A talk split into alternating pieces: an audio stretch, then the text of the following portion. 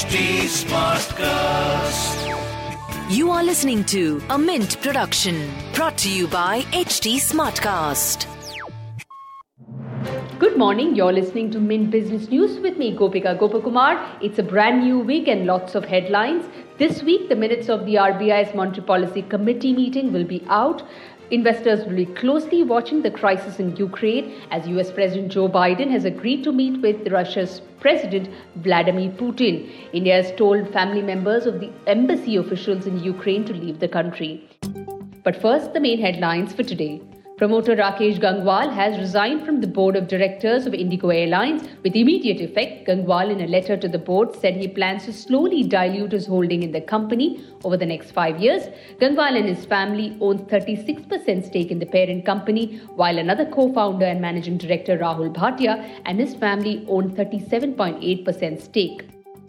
Future Retail has paid $14 million as interest for the half year on its US dollar bond. The company had missed the payment, which was due on Jan 24th.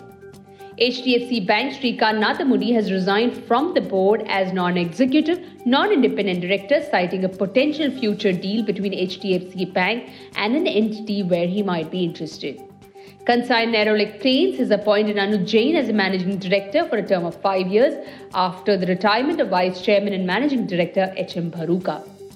Amazon and Reliance Industries will likely battle media heavyweights for telecast rights to India's Premier Cricket League with its hundreds of millions of viewers. The companies are expected to take on India units of Sony and Walt Disney for exclusive five year TV and television broadcast rights. The estimated cost is around 50,000 crore rupees. FedFina, a subsidiary of Federal Bank, has filed a draft paper with SEBI to raise funds through an IPO. The public issue consists of a fresh issue of around 900 crore rupees and an offer for sale by promoter and investor. Equitas Small Finance Bank will receive 550 crore rupees from qualified institutional investors as it has approved the allotment of 10 crore rupees shares at issue price of 53 rupees per share. The QIP was open for bidding during Feb 14 to 18th. Moving on to markets, Indian markets are likely to start the trade on a lower note, continuing with the volatility from the previous session as geopolitical tension between Russia and Ukraine continue to rise. SGX Nifty futures were around 90 points down. Oil prices gained more than $1 in early trade today. Brent crude futures was up 1.4% at $94.8 per barrel.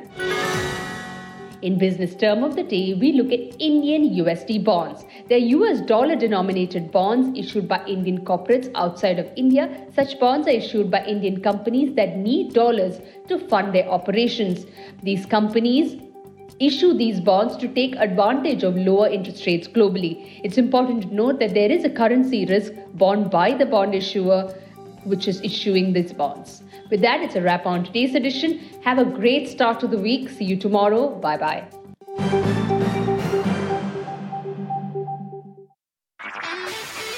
This was a Mint production brought to you by HT Smartcast. HT Smartcast.